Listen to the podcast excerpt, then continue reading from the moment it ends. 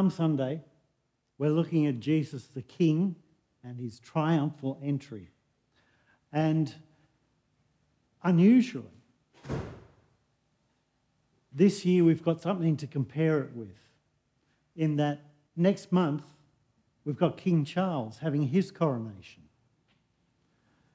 And, well, I was going to say, unless you're very old, you don't remember Queen Elizabeth in 1953, but even if you are old enough, you didn't have television, so you wouldn't have seen it anyway, uh, unless you're actually in England. So this is something that's a one off for most of us. And I'd like to talk about that and then look at Jesus because Jesus' kingship is very different to that of King Charles. And his coronation at Easter is very different to King Charles's coronation next month. So you might wonder why it's taken so long between the death of Queen Elizabeth and the coronation. Well, there's a time of mourning, but there's also a lot of preparation because absolutely everything is planned. Everything is planned down to the last second. Where everyone is seated is planned. Where all the big yellow candles are going is planned. All the, the invites, who can come, who has to stay outside, that's all planned. And they have to get everything ready. Everything's got to be clean and sparkling. Everything has to be the best of the best of the best for the coronation. And um, I was looking up to see the, which coach the king would arrive in. And it's normally the big gold one. That's always been used. He's not using it this time. He's using it afterwards to get from the abbey back home to the palace. But apparently, because it's 170 years old, it dates from before the invention of suspension. And Queen Elizabeth said it's really terrible.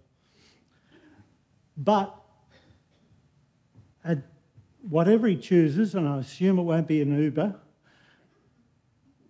they've got over, he's got over 100 coaches.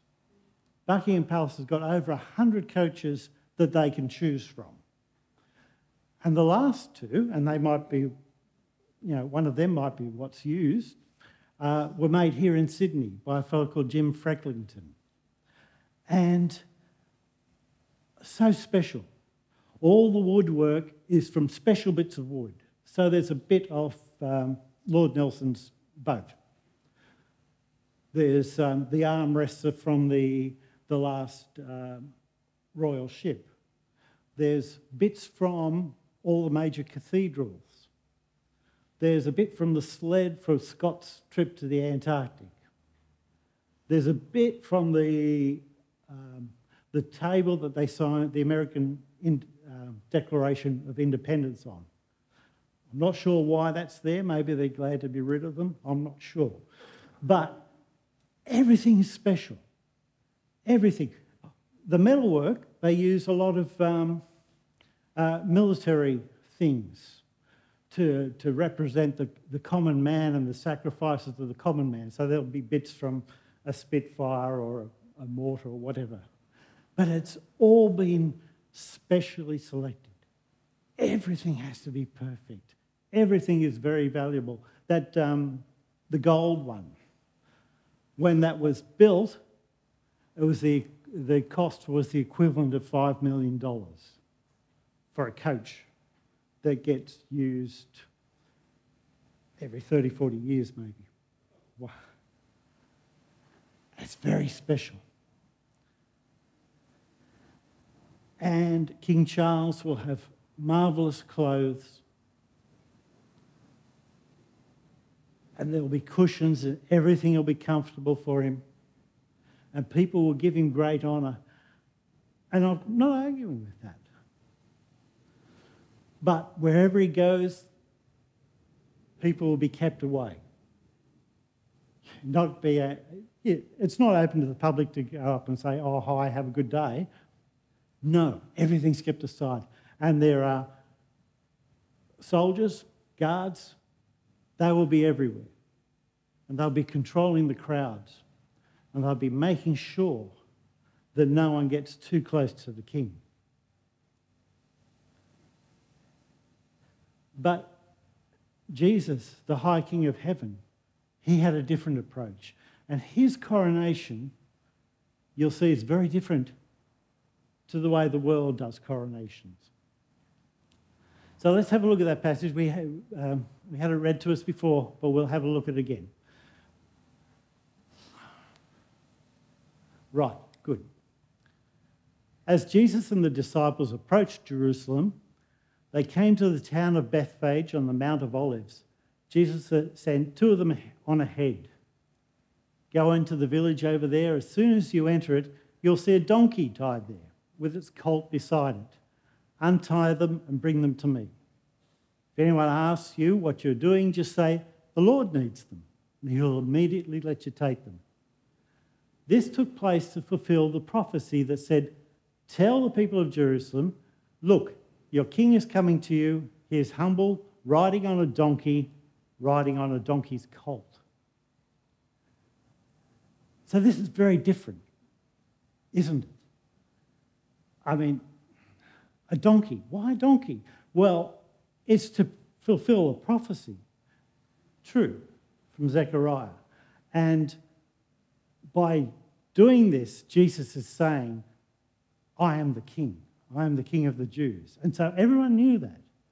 And come a Good Friday, that was the, the charge on, nailed to the top of the cross, the king of the Jews.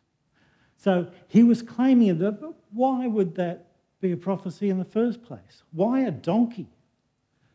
Well, the thing is then, the general horse, the uh, general horse, the general mode of transport for the king was a horse because it was big, it was powerful, it was fast.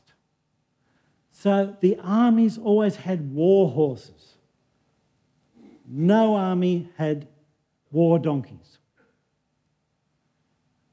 Because, you know, they were beasts of burden. They, they were slow, they were little, they can defend themselves. I don't know whether you can actually coerce them into being involved in a war with, with others.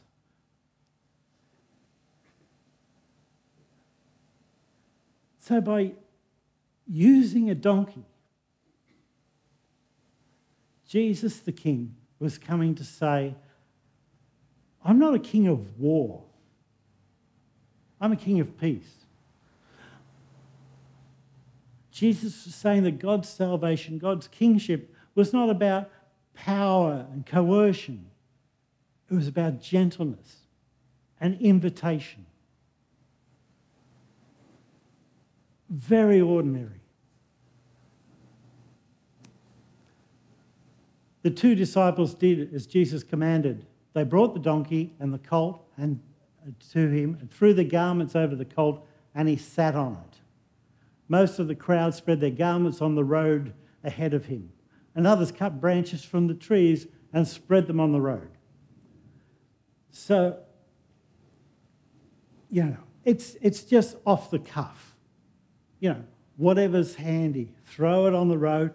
It's um, a, a, symbol that you, um, of submission, that you don't want all the dust kicking up into Jesus' face. And, um, but they just put on what they had. It wasn't planned out ahead. There was no red carpet. There was no big procession. It was just people giving what they had, what they had there. And it says Jesus was in the center of the procession and the people all around him. So instead of the way of the world, a king has to be away from everyone, above them, separate. But Jesus is right there in the middle, all around him. If you're up there on a war horse, you can't really touch someone. It's not, you can, it's not easy. But on a donkey, you can. Jesus was approachable. He was one of them. It's all together.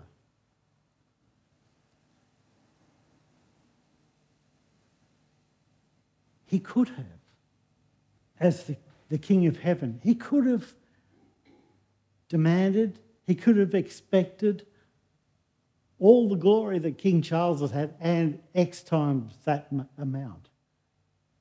Nothing would have been too good for him. But he was happy. No, I want to be with you. I want to be down here with my people.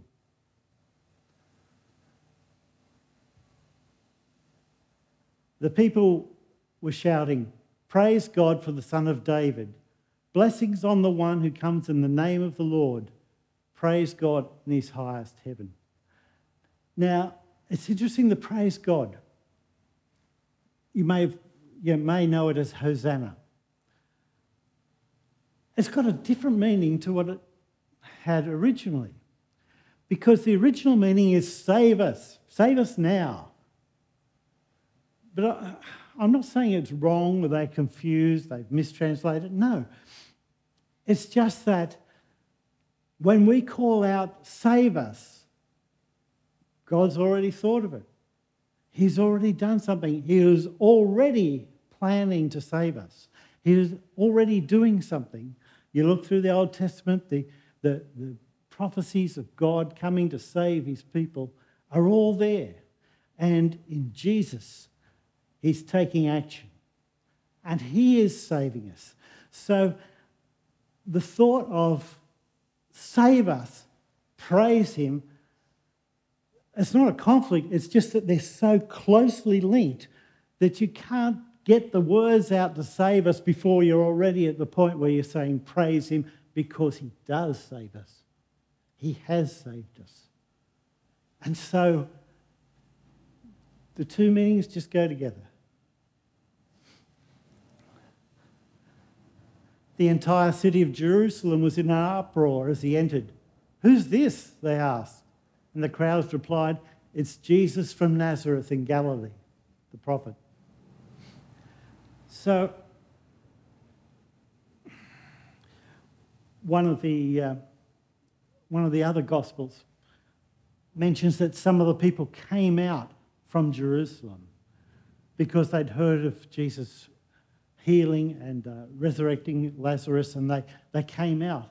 So you've got three groups of people here, but they're all headed in the same direction. You've got those who came with Jesus, his followers.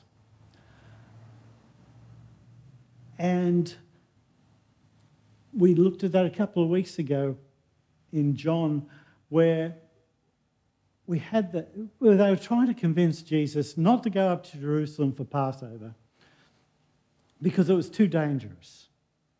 Stay out here in Ephraim, stay out here in the country where you're safe, you still do good, you still talk to people, but it's a lot safer. And Jesus said, No, I'm going to Jerusalem. And you had the, the words of Thomas who said, Let's go with him, we'll die with him. They knew the danger. They knew the danger, but they went with him. Where were they headed? They were headed wherever Jesus went. And the second group is the group of pilgrims. You see, at Passover time, people would try and get to Jerusalem to celebrate the Passover, to celebrate the God saving the people of Israel, bringing them out of slavery in Egypt and, and giving them freedom, giving them their own country. And so they'd all help head to Jerusalem.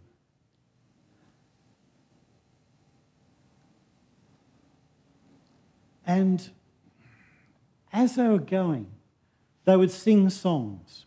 They would sing from the Psalms. all the songs about God's saving grace. And you find that, that bit that we were just talking about where, where they were shouting and singing to Jesus. That's what they were doing. And uh, in, in John, they mention another song because it was a long walk and they just, everyone would start singing. But they were singing songs to Jesus, songs of salvation. So those who were looking for salvation found themselves heading towards Jesus. Those in Jerusalem, who you would think would be the destination, because that's where the temple was, that's where God lived. Those who were in Jerusalem, they too, not all of them, some of them also came out. They were headed towards Jesus. So all these groups all these groups were headed towards Jesus. But where was Jesus headed? Well, let's have a look at a bit of the, um, the psalm that people were singing. It's Psalm 118. It starts at verse 19. Open for me the gates where the righteous enter, and I will go in and thank the Lord. These gates lead to the presence of the Lord, and the godly enter there. I thank you for my prayer and giving me victory. We'll stop there. Where was Jesus going?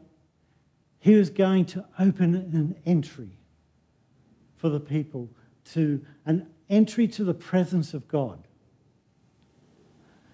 He was going to break down the wall of sin that separates us from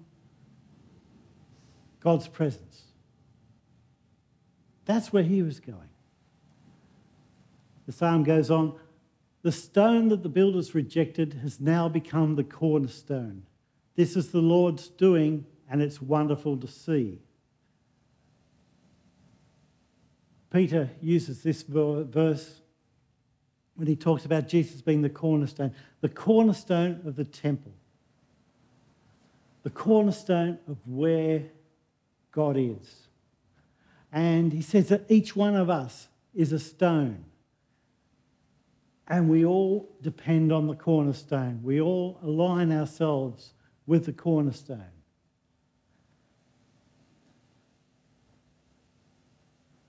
This is the day the Lord has made.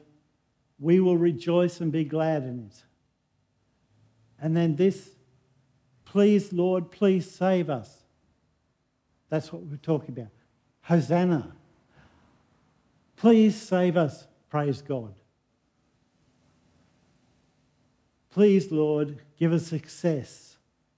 Bless the one who comes in the name of the Lord. We bless you from the house of the Lord. The Lord is God shining upon us. Take the sacrifice and bind it with cords on the altar.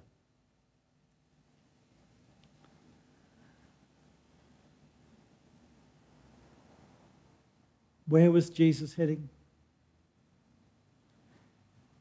He was heading to the great work of salvation. He was heading to opening up the opportunity for us to enter into God's presence, for us to be forgiven, for us to be part of His kingdom.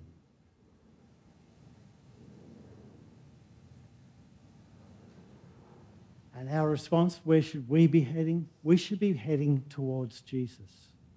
Wherever we're coming from,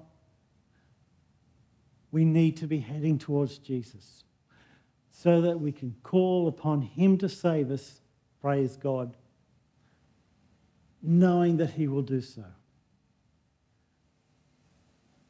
And it's not going to be fancy, it's not going to have the glory and the riches that the world offers. It's going to be very ordinary and very uncomfortable. And it might take us in places that we're scared of. That doesn't matter as long as we're headed towards Jesus, as long as we stay with Him. He will save us. Praise God.